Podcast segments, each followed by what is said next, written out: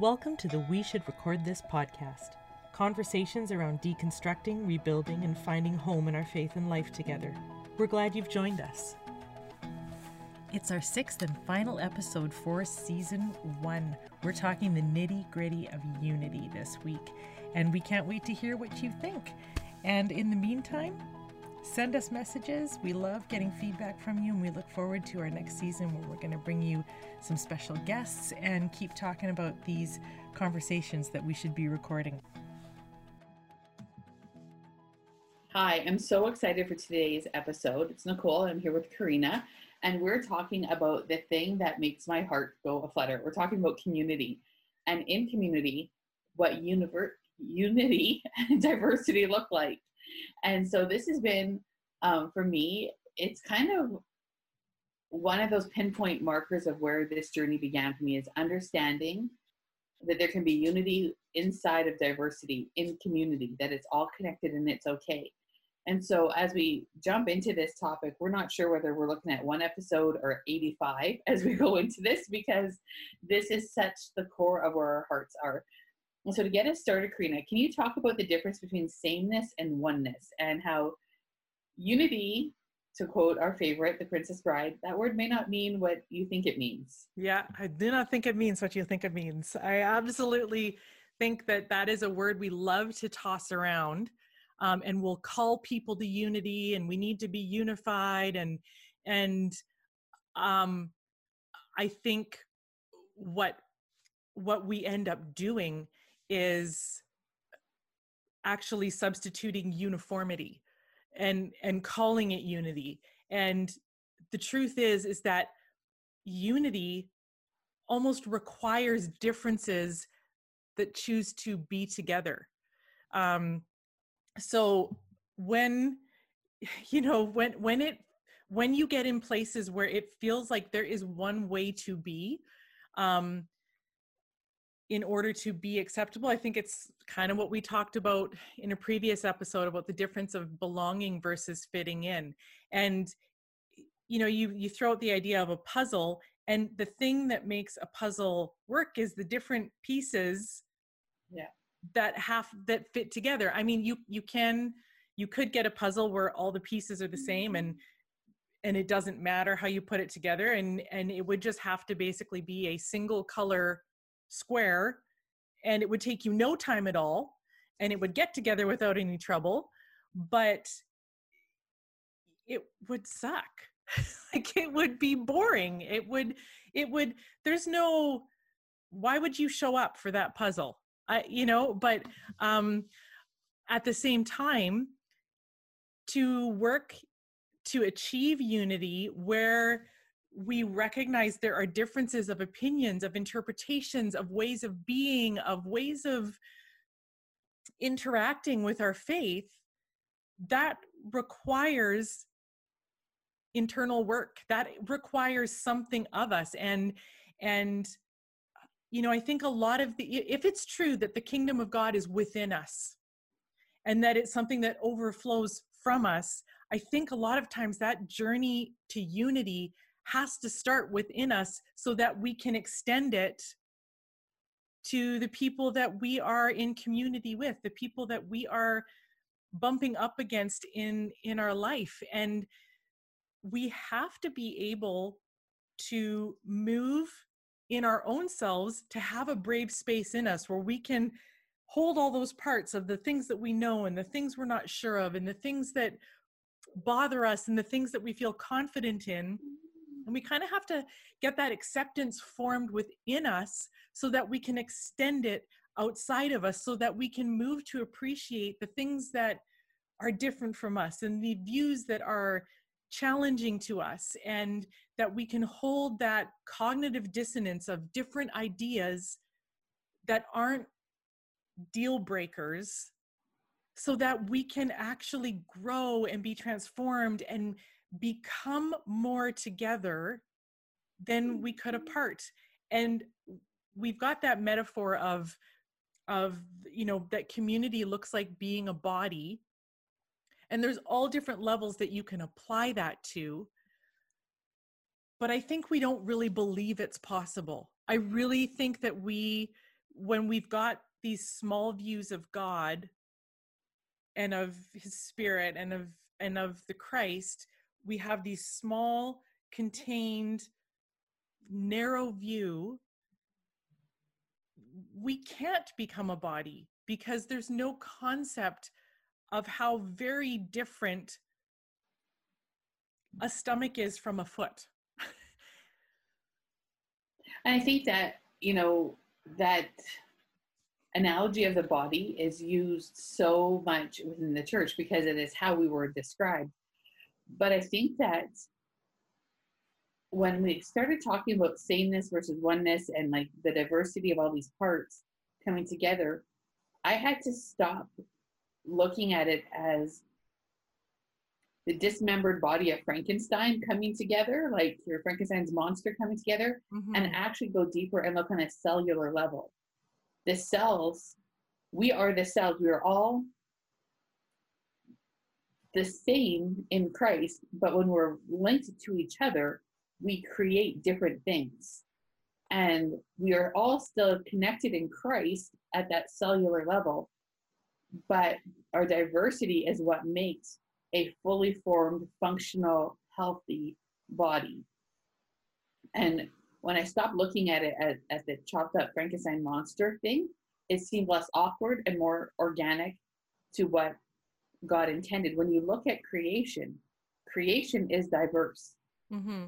And that represents the heart of God. Like He dreamed up all that we see and are. And so, why in the world are we trying so hard to undo that and become? I grew up in a sci fi house. Like, why are we trying to be the Borg? Why are we trying to, or Pirates of the Caribbean, part of the crew, part of the ship? Like, why are we trying to morph into all of the same thing when God meant for us to be individuals? And I remember having this moment while I was on church staff. We were every Monday we would get together for prayer and staff meeting kind of thing. I can't remember what the topic was, but I was wildly out of sync with the two guys I was on staff with on my opinion of whatever this thing was. Mm-hmm. And we're talking this out and talking it out. And I just said, I disagree, but that's okay. And like, no, it's not. We all have to be on the same page. I said, no, I can still be unified with you and I can still move forward in this in a way that makes sense and it'll all happen and it'll all be fine. Mm-hmm. But I have a different perspective.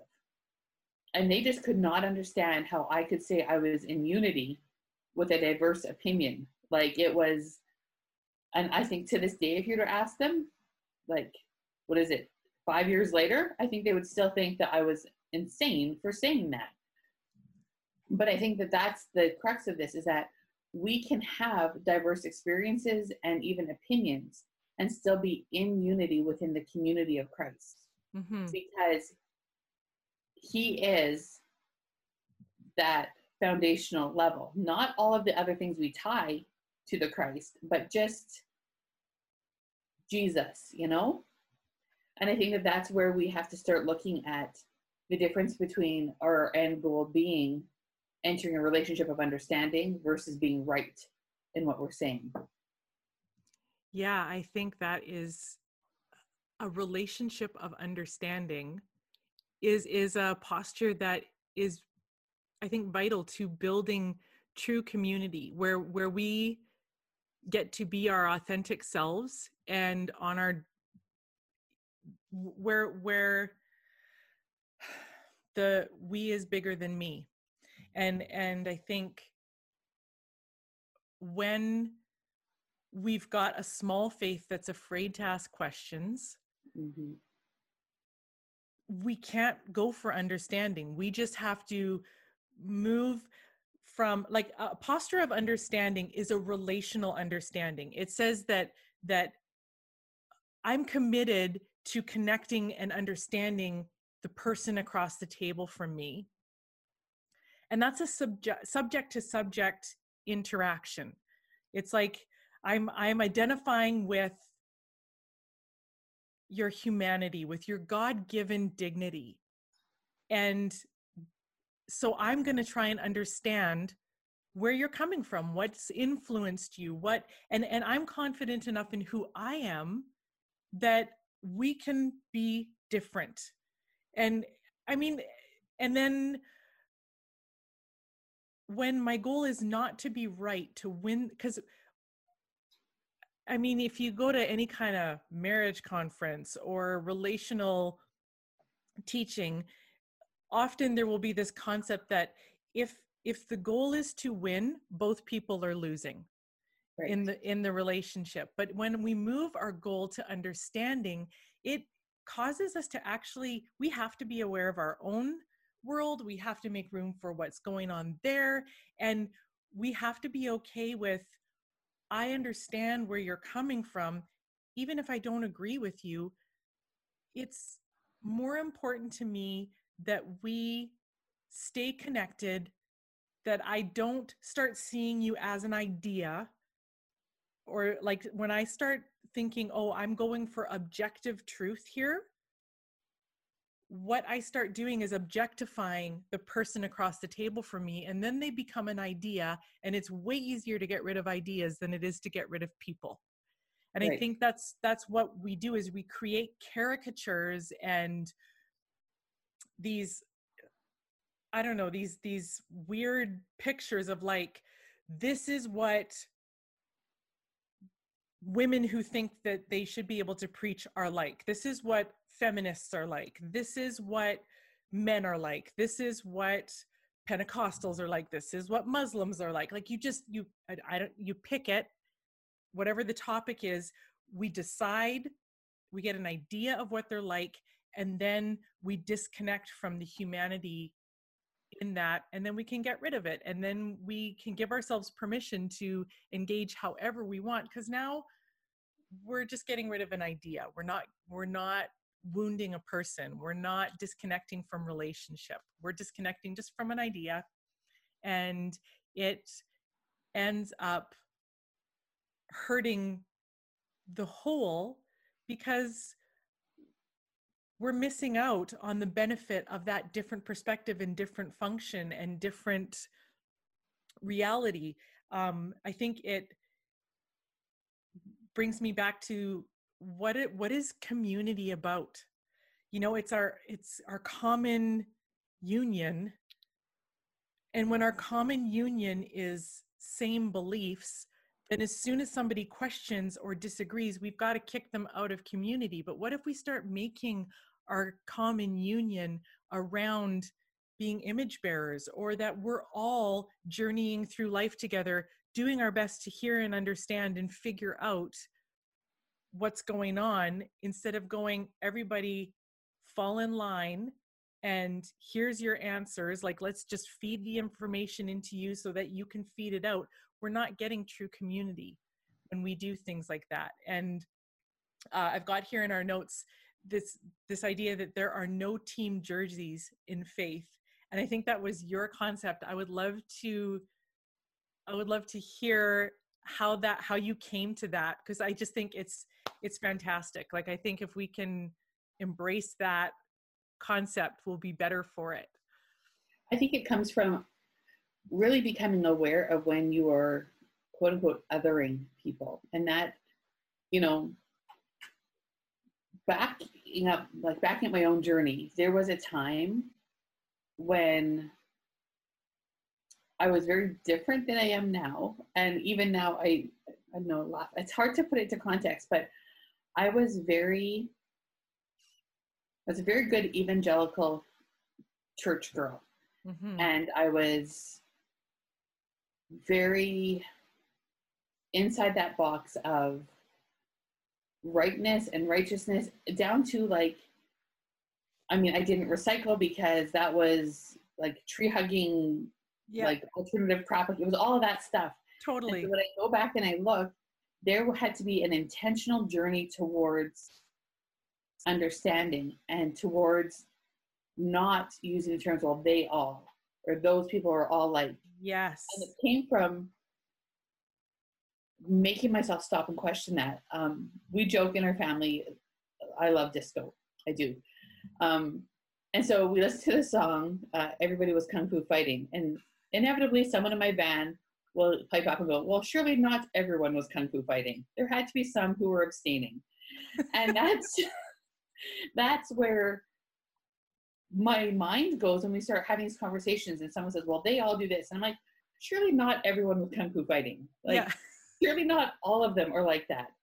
You know? Yeah. So that's where I think we have to start. When we start using terms of well, they all do this or those people believe this, we have to stop and go, surely not. Like there has to be some that are not that way. And if there are some, then there's probably more than we think. And we need to stop generalizing because that generalization gives us the distance that we're talking about.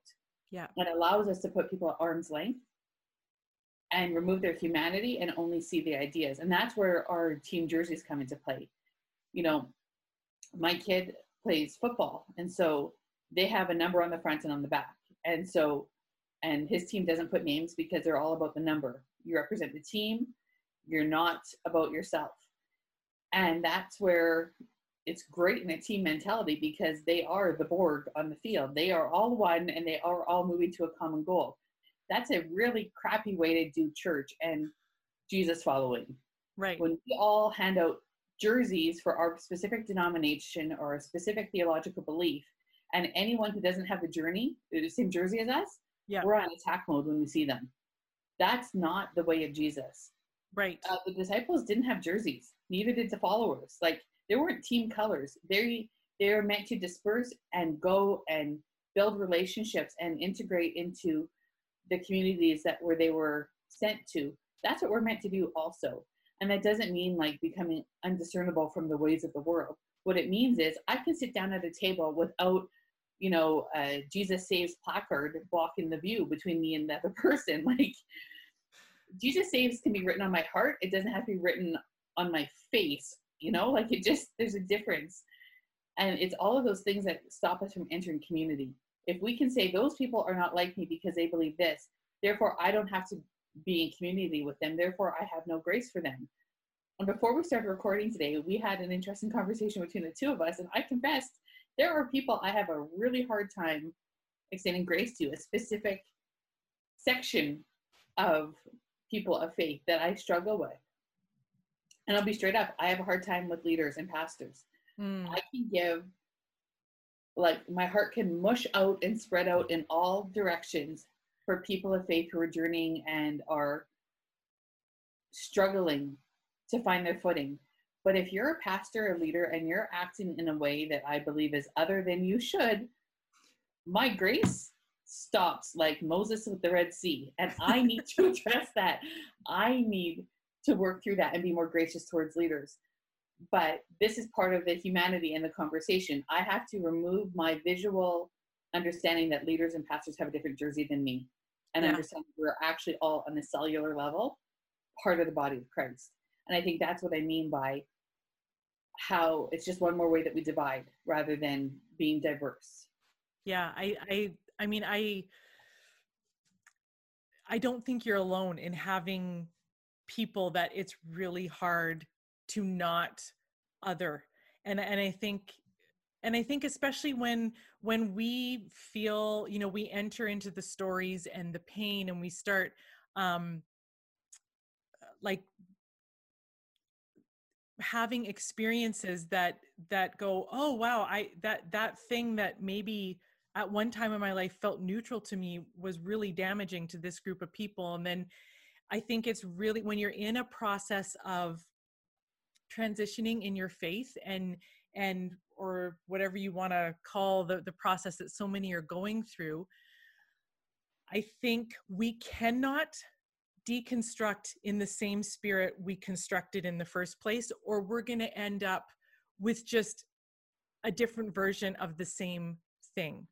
And right. so when we've come from cultures where it's been um, these dominant leadership styles and, and leadership that's disconnected from heart and humanity, and we're just about, you know, well, the Bible says this, so I can forget about the way that I'm engaging or that I can disconnect from my own humanity.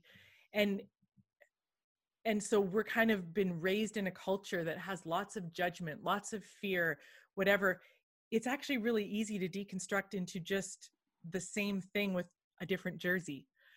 And yeah. and i think um i see that in myself. And so when i'm in this process of deconstructing what i actually want to do rather than going i don't want this thing to look like that anymore and then we just choose the opposite reflection but it's got the same spirit. And when we're deconstructing i think we need to really take it down to the place where we're going fundamentalism any ism is just not okay because it it puts me against somebody else. And so when i deconstruct from evangelicalism and then if i go into progressivism i'm going to end up doing the same thing it's just i've got a different team i'm pointing at now. It would be it's like it's like switching from the riders to the bombers. And i know this is okay that was the right way i thought you're freaking me out for a minute that you're i know i know. But but if you were uh and i'm trying okay guys stay with me. I'm going to try and sports metaphor my way here and i do not do this. But it would it would be like you're a diehard riders fan and you can't stand the bombers and everything goes there and if all of a sudden one day you're like oh wait a minute the riders aren't the best team the bombers is the best team and then you you just start doing the same thing. It's just that you're cheering for someone different. We have to actually move out of that team mentality and go, sports is great for sports, it sucks for faith. And we need to come to a place where we can actually move out of the judgment seat, which we're not invited into in any way. And we've got to stop calling judgment discernment. Like we just have to call BS on that and yeah. just go, that is just not your place. And so now when I want to go, oh, but that other guy is doing that thing and I hate it and I hate his theology and I hate the way he does it, it's going, I'm actually not invited into that place.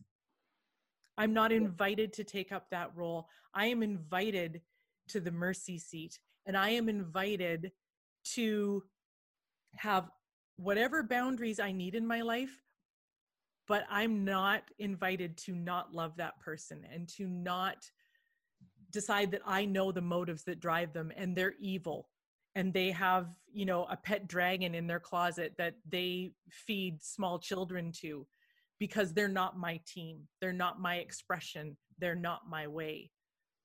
We need to do better than that. I think that is vital in this because as I was saying last time, the pastor, one of the pastors I had growing up talked about for every mile of road, there's two miles of ditch. And our tendency is to sway from ditch to ditch as human beings. Yes. That staying in the middle of the road and understanding that those ditches are emergency locations and not actual thoroughfares. Like, yeah. you know, and understanding that if we want something different than we've always had, we have to be different than we've always been. Yeah. And for me, I don't want a church that is exclusionary and abusive and top heavy. So I can't be that in these conversations. Although that is the nature because that is how I was raised in the church. Is under the umbrella of patriarchy and structure that yep. is very um, concrete yeah in its understanding of who holds power yeah i think the conversation of power in church needs to end. There shouldn't be anyone seeking power within a church structure. There should be a circle. And I think that's one of those things that I'm learning the more I am connecting with my culture, the more I'm understanding the power of a circle of community, chairs around a circle where no one's at the head and we all are held accountable mutually and we're all supported mutually and we all have a voice. And I think that that's so foreign to our Western concept of how anything is done that it seems like witchcraft and voodoo half the time, but it's not. It's actually community. And I don't think that when Jesus sat around with his disciples, they were at a boardroom table with him at the head of the table. I think they sat in community.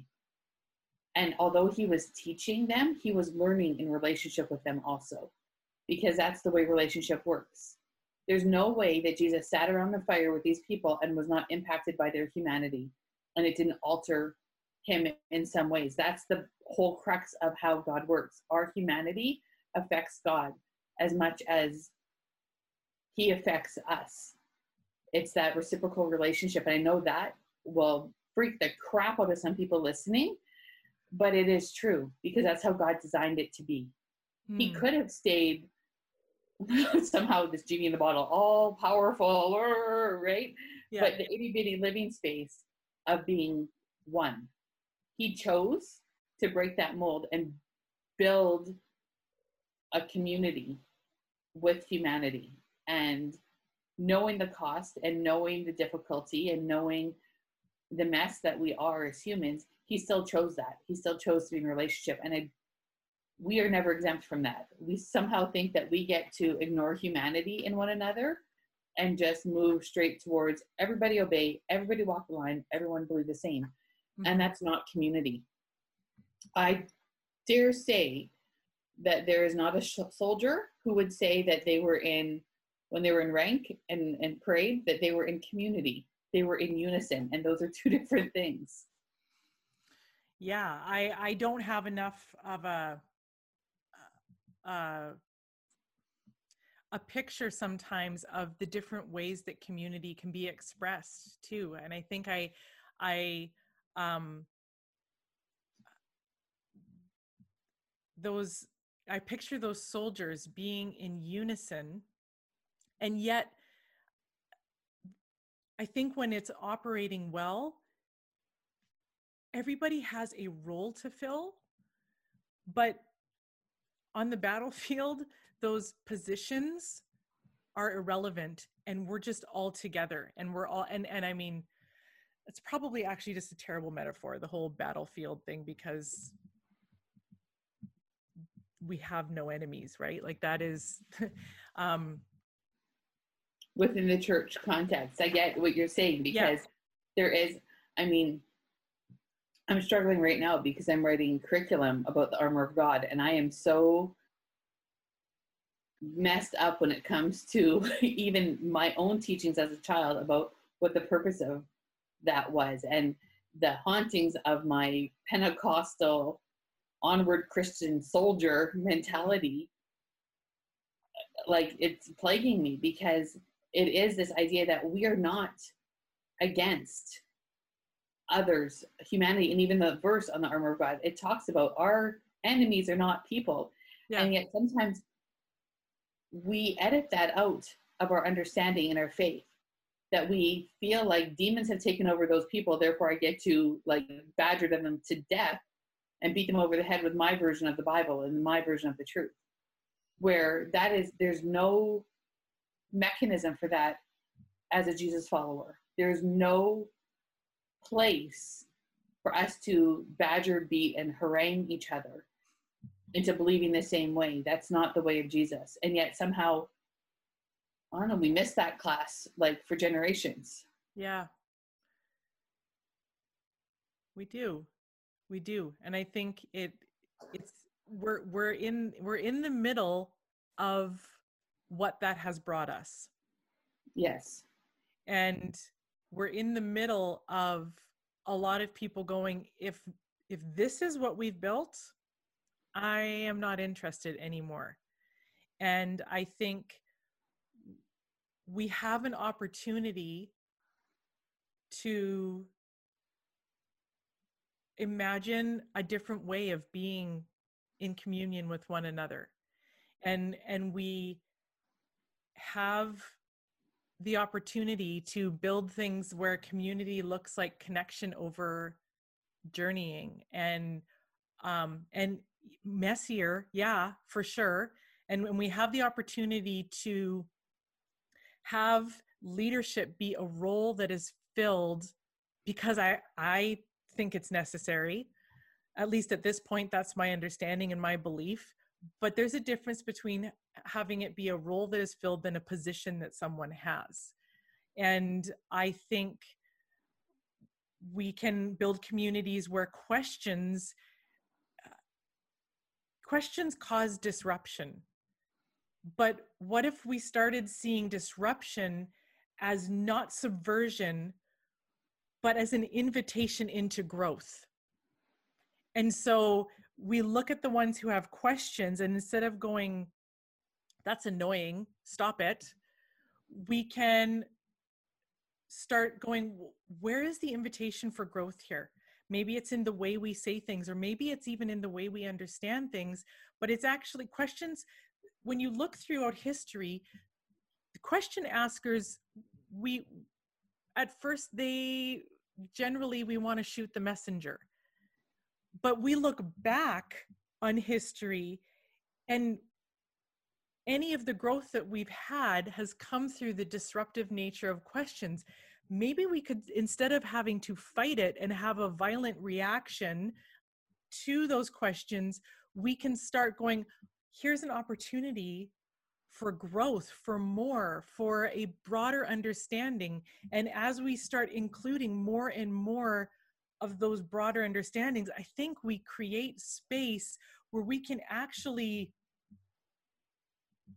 transcend what we thought were the beliefs into something that is bigger and broader and more inclusive and um and i know those words are really scary in christian world right now but i think if we we have the benefit of a lot of history and we can look and go there has been so much good that has happened because of the question askers, because of the disruptors.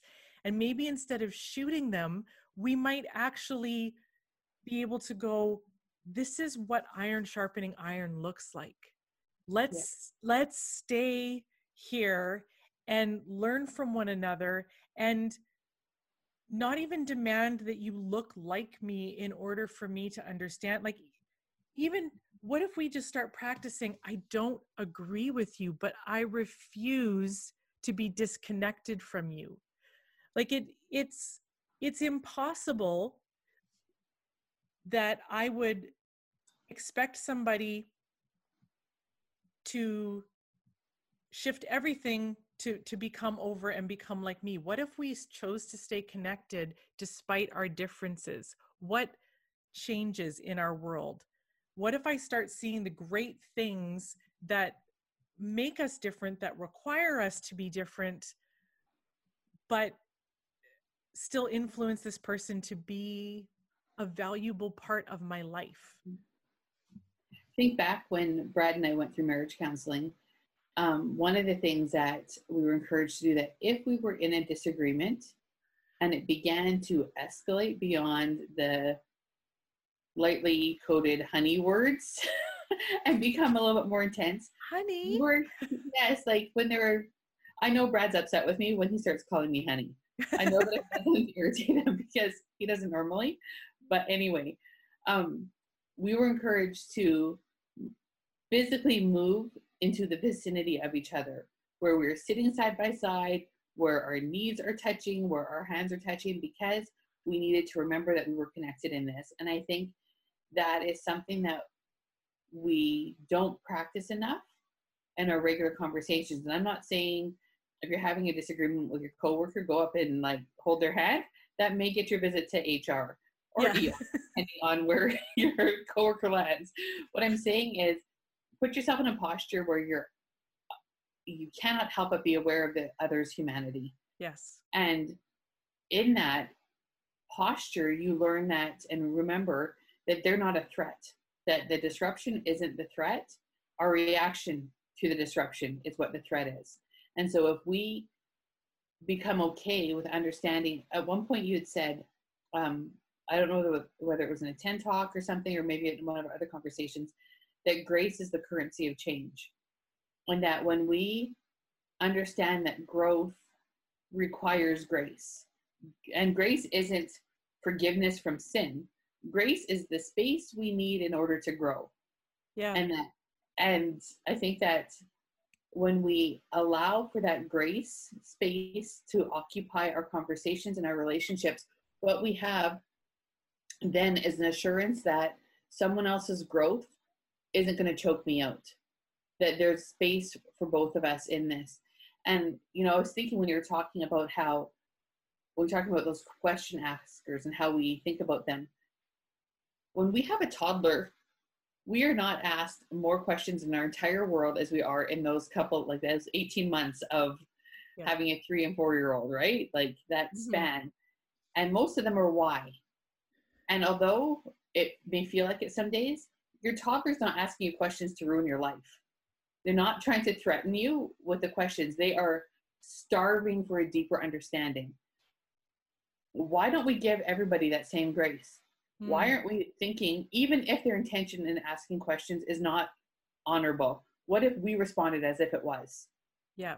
We took every question as a genuine cry for more information and more connection.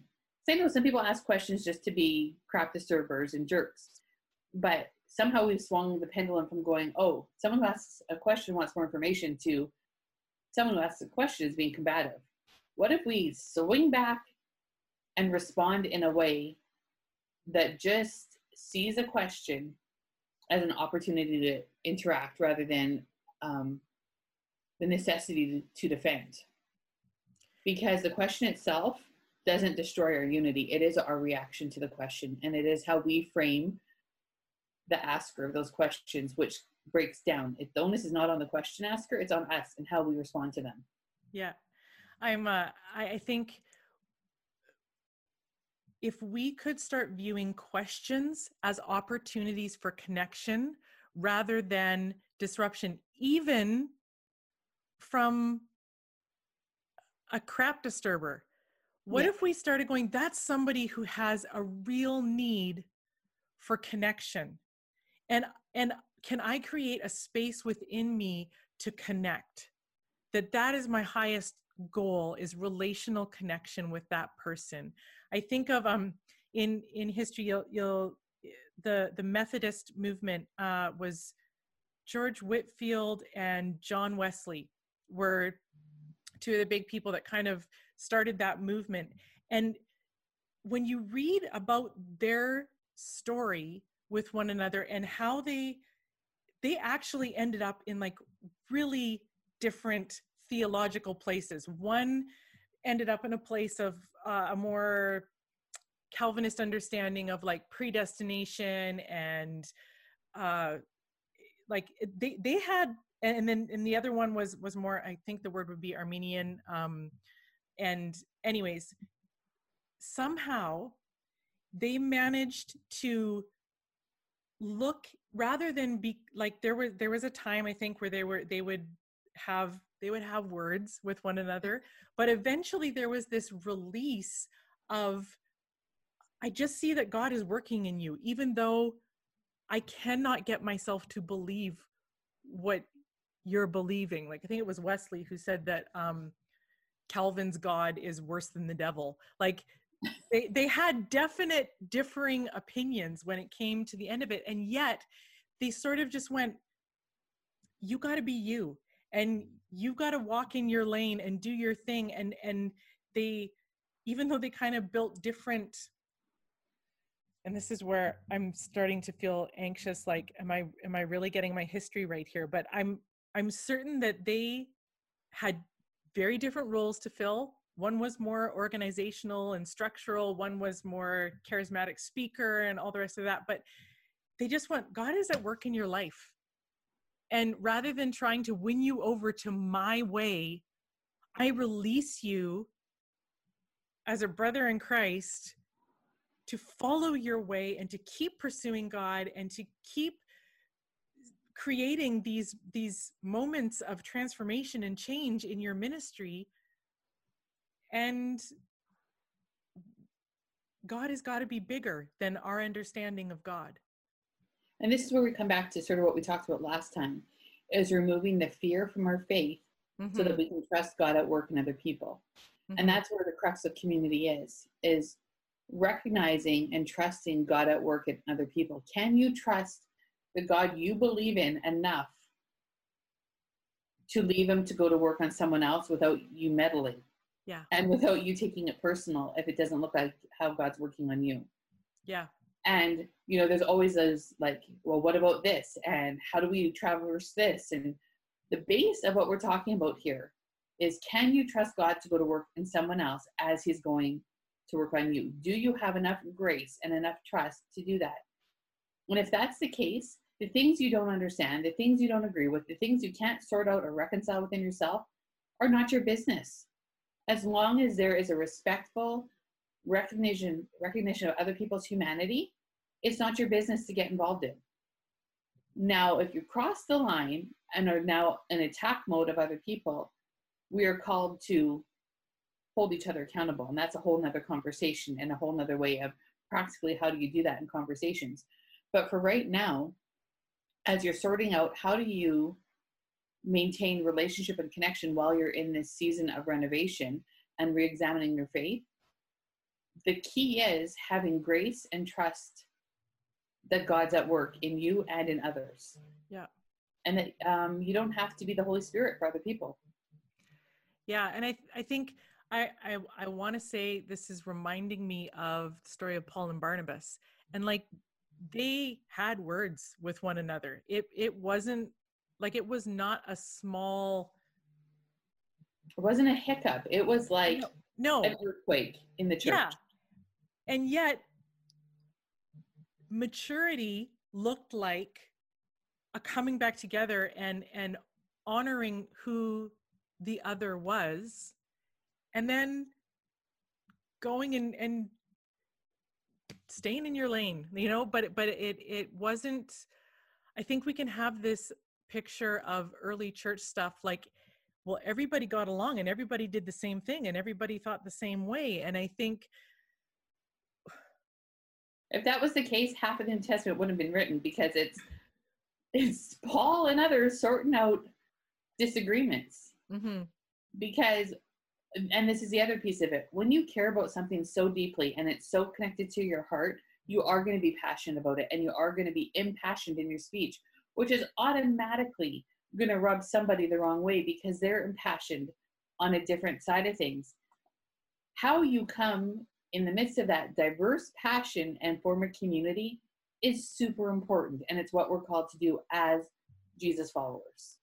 Yeah i think that our tendency to um wanting to create these us and them as as the defining piece of our community.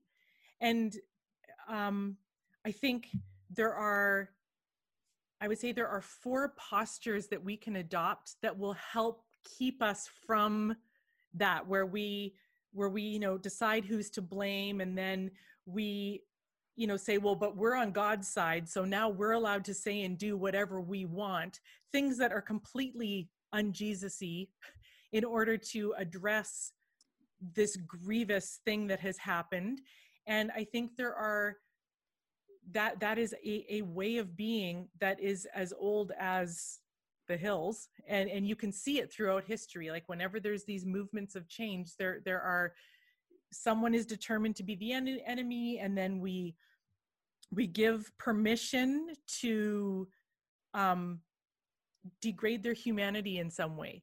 Like we'll talk about them in ways that dehumanize them. So then that gives us permission to whatever the call to action is now we can farewell them. Now we can take our spears and pitchforks to them. Now we can remove them from our fellowship.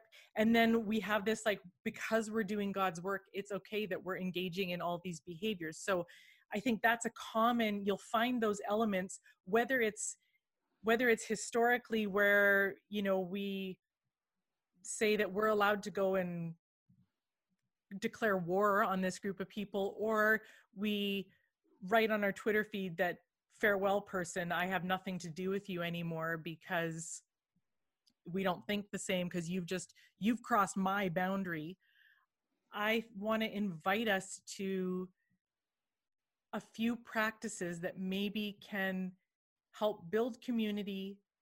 And um, so i'm wondering if there's a way we can do this together because i'm gonna i'm gonna throw out a, an idea and then i want you to share what you think that looks like. So the first one is commit to choosing dignity or seeing god's image in the other person.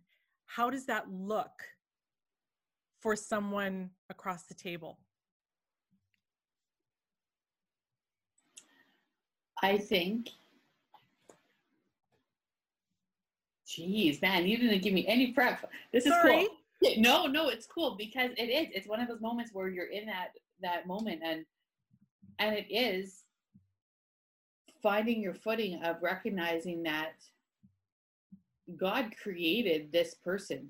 This is like this human being in front of me is as loved, as valued, and as intentionally here on this planet as I am. Yeah.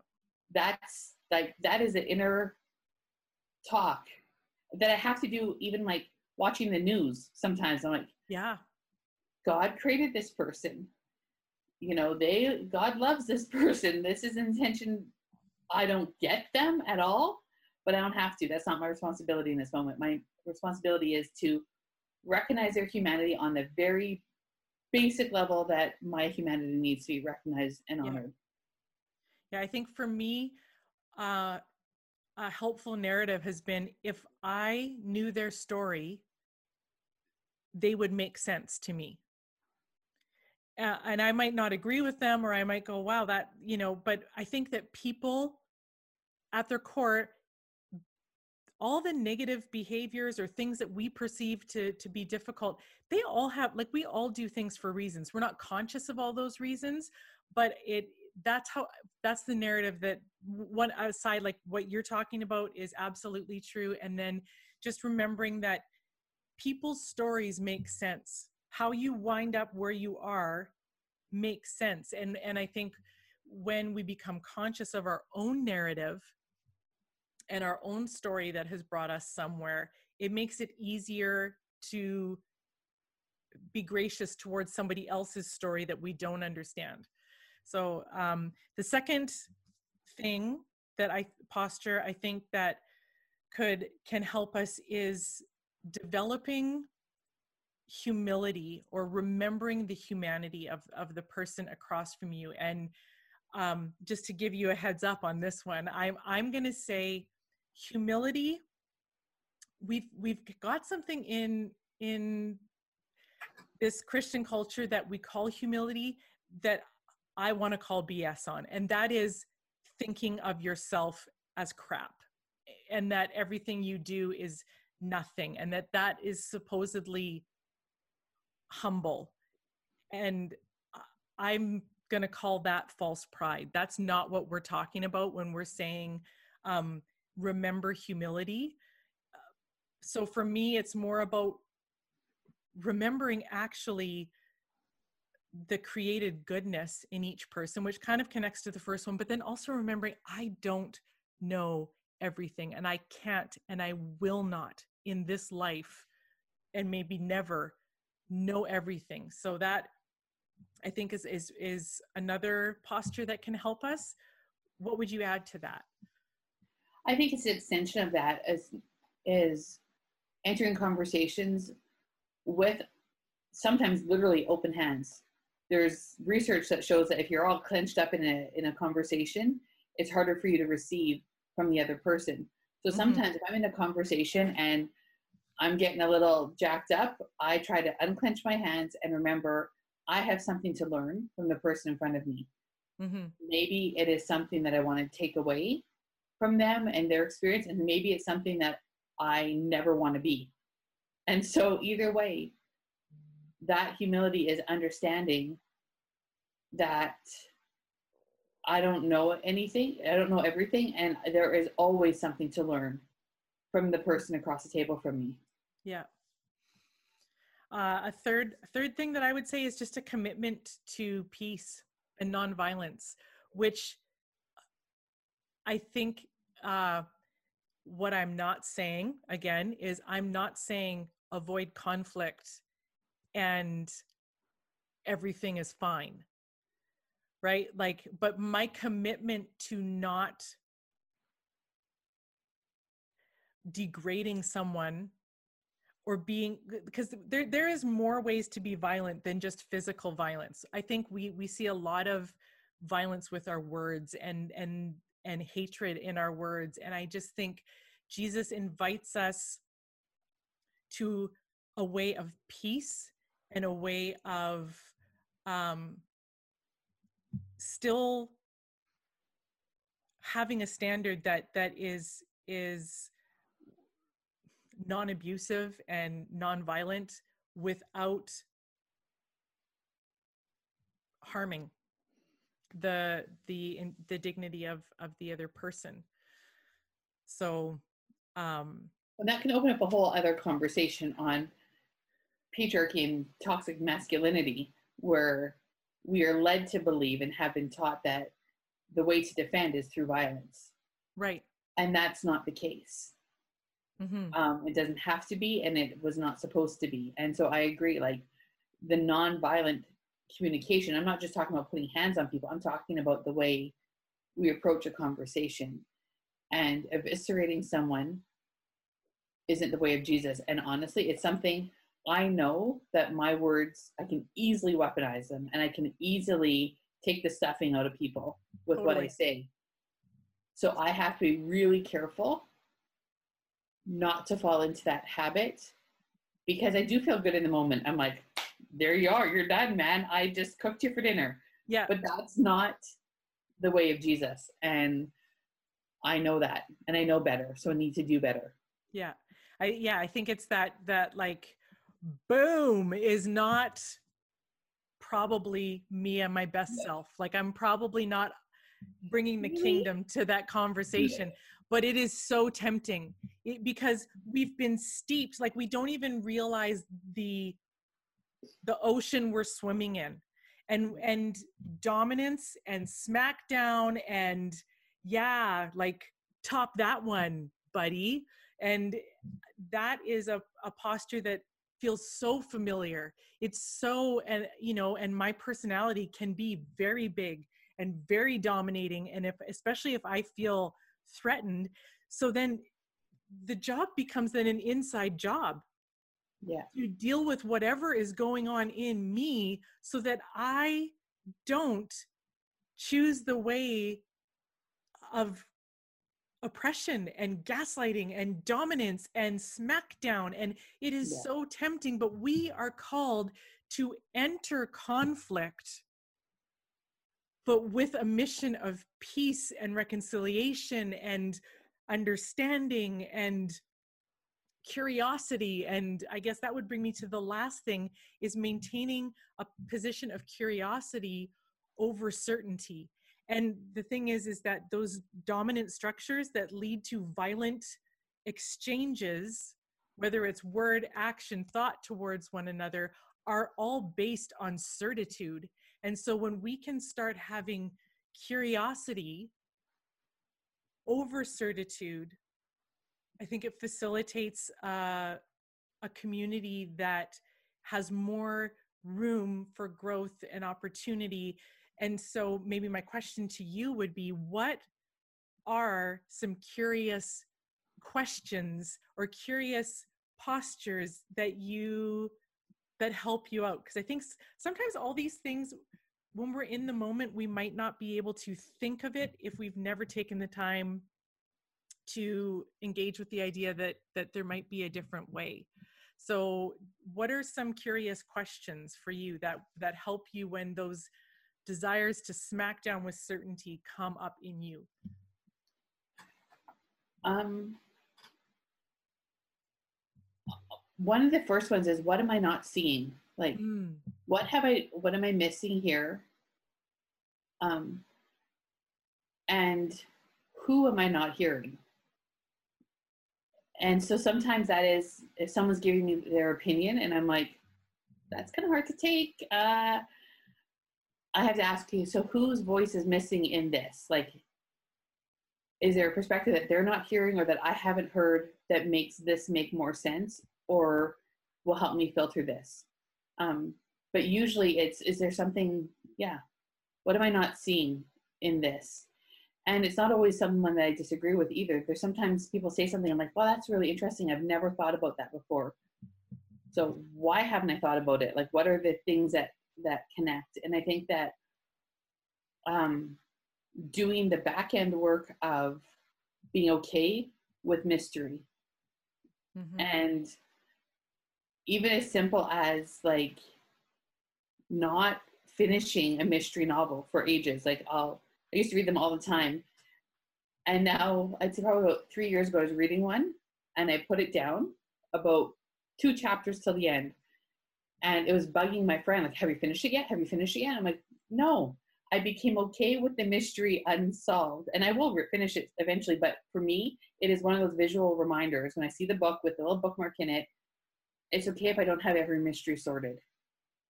And that doesn't threaten my faith. It doesn't mean I'm a weak believer. It doesn't mean that I'm easily swayed because if I'm not standing for something, I'll fall for anything. It's none of that garbage we've been fed. It is, I'm okay in mystery. Because even if I don't know, someone knows and it'll be okay. As long as God knows. Yeah, I think something that I've learned from you are are some of those curious questions about who's missing from the conversation, what am I not seeing, what am I not hearing, rather than hearing a part and deciding I know all the motivators, I know all the things going on behind the scenes. Um, I love that I've learned that from you to look for that or to to stay in the curiosity to not have the goal be the resolution of all things um, I, i've appreciated that. And i think uh, a couple of phrases that i've learned that help is um, tell me more say more uh, tell me more about that. And that's not a statement of agreement. That's just a statement of curiosity. And when i'm when i move into my relationships or those places where things feel difficult or there isn't an understanding but i i go tell me more like that or even um to give myself permission say i'm not sure if i agree with that right now but tell me more I also think it's important when we're communicating things that we do believe and things that we are passionate about. And if we find ourselves in disagreement with someone, it's important that the language we choose in presenting our ideas is let's leave out things like, you have no idea, or, you know, you don't know what you're talking about, or listen to me. Like these abrasive attack phrases that automatically shut down the conversation. So when I'm in a conversation with someone and there is some disagreement and they're not driving with what I'm saying, I'll say, Have you considered this? Or in my experience, this is what, whatever, or I feel it is this. And so I take it on me rather than putting it on them. mm-hmm. Because when we throw stuff at other people, they put up shields and walls. And so as Mhm. long as we're offering our opinion, and there are sometimes I want to scream at someone like, you don't know what the heck you're talking about because what they're saying is so asinine to me. I'm not saying I'm internally I am no saint, even externally I'm not. And I'm not I'm not perfect and I don't have it all sorted out. I'm in the trenches in the middle of the mess trying to figure out a better way forward. And so my thought process isn't all pure and holy I'm not walking on the water to meet Jesus and not sinking. What I am is trying to filter my words in a way that allows for the maximum amount of connection and understanding, even when I disagree with someone. And so there are frustrating times. There are times I come home and I talk to my husband, or I message Karina or one of my other friends, and I'm like, I just had the most ridiculous conversation with someone, and I am praying for Jesus to fall on that person hard. And then we have a conversation about my own posture and how do I pray for that person and how do I pray for myself for understanding in that rather than Jesus fix them. It's Jesus fix our connection. that's really good advice i I think Jesus to fall hard on people, but that's my humanity. right well and i think i think that if if we can have the picture of uh was it you that was talking about the the people that had mirrors on um to facing out to protesters? No. Okay, sorry. There there was I've heard the story about this this group it might have even been like a really extreme fringe group like they were dealing with Westboro Baptist or something like that. And instead of having um, placards, they had mirrors so that people could see themselves in their protest. Wow. And that became a picture for me when I'm getting riled up about something. I I want a mirror so that I can see what am I reflecting to that other person. Ouch. And yeah. yeah and and what am i projecting towards that other person because generally speaking and i hate admitting this is true but i've got the therapy bills to prove it mm-hmm. that often what i get most upset about is something in me that i'm not willing to embrace and accept and it might not be same issue same whatever but it's it's a way of being within me that keeps me from being in full connection with myself and with other people. And so I want to picture that mirror being there saying, What is preventing connection in me right now? And what am I reflecting that's keeping connection from across me right now? And so for me, I get super frustrated with things like being dogmatic. I really have a hard time with a lot of the theology that that undergirds so much of western christianity yeah. but i have to see that in me and make peace with it in me so that i can be a messenger of mercy and compassion and connection and become transformed in the way the my way of being with other people. And so that um, all of those things the being curious being humility remembering dignity um, commitment to nonviolence those are first things that i have to build in myself because we cannot give what we don't have. That is a kingdom principle. And as we follow the way of jesus we're going to be challenged to live in the way jesus lived and and so i want to have that mirror that calls me to grace and not judgment that calls me to ask those questions that i'm so grateful i've learned from you. Um, and the humility to just say i don't know sometimes.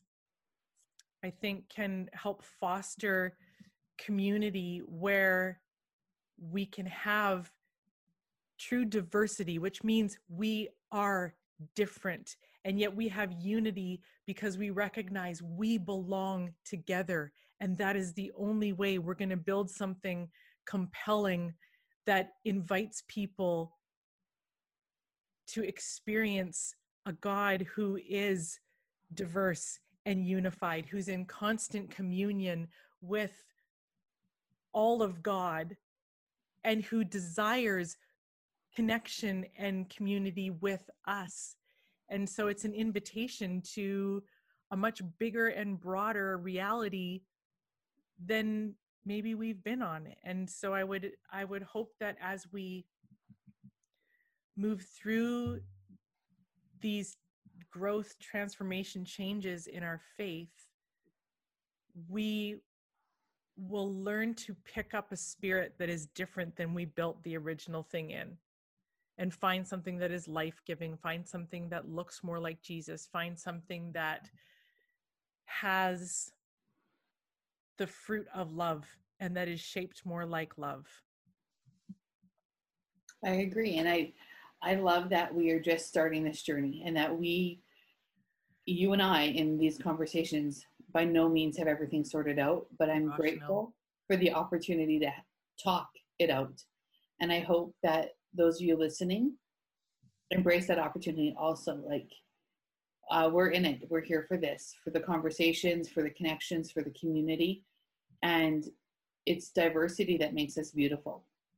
And so i just pray and my hope and prayer for you as you're listening is that you will be brave enough to trust God to lead you through this process, wherever you are in the process.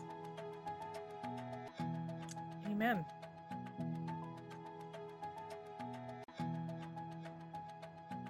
Thanks for listening. To continue the conversation and help grow the We Should Record This community, head over to our website at www.weshouldrecordthis.com where you can share and subscribe to the podcast or sign up for our newsletter. There, we're going to share resources, articles, and ideas that will help you to keep these conversations going. You can also find us at We Should Record This on Facebook, Instagram, and YouTube.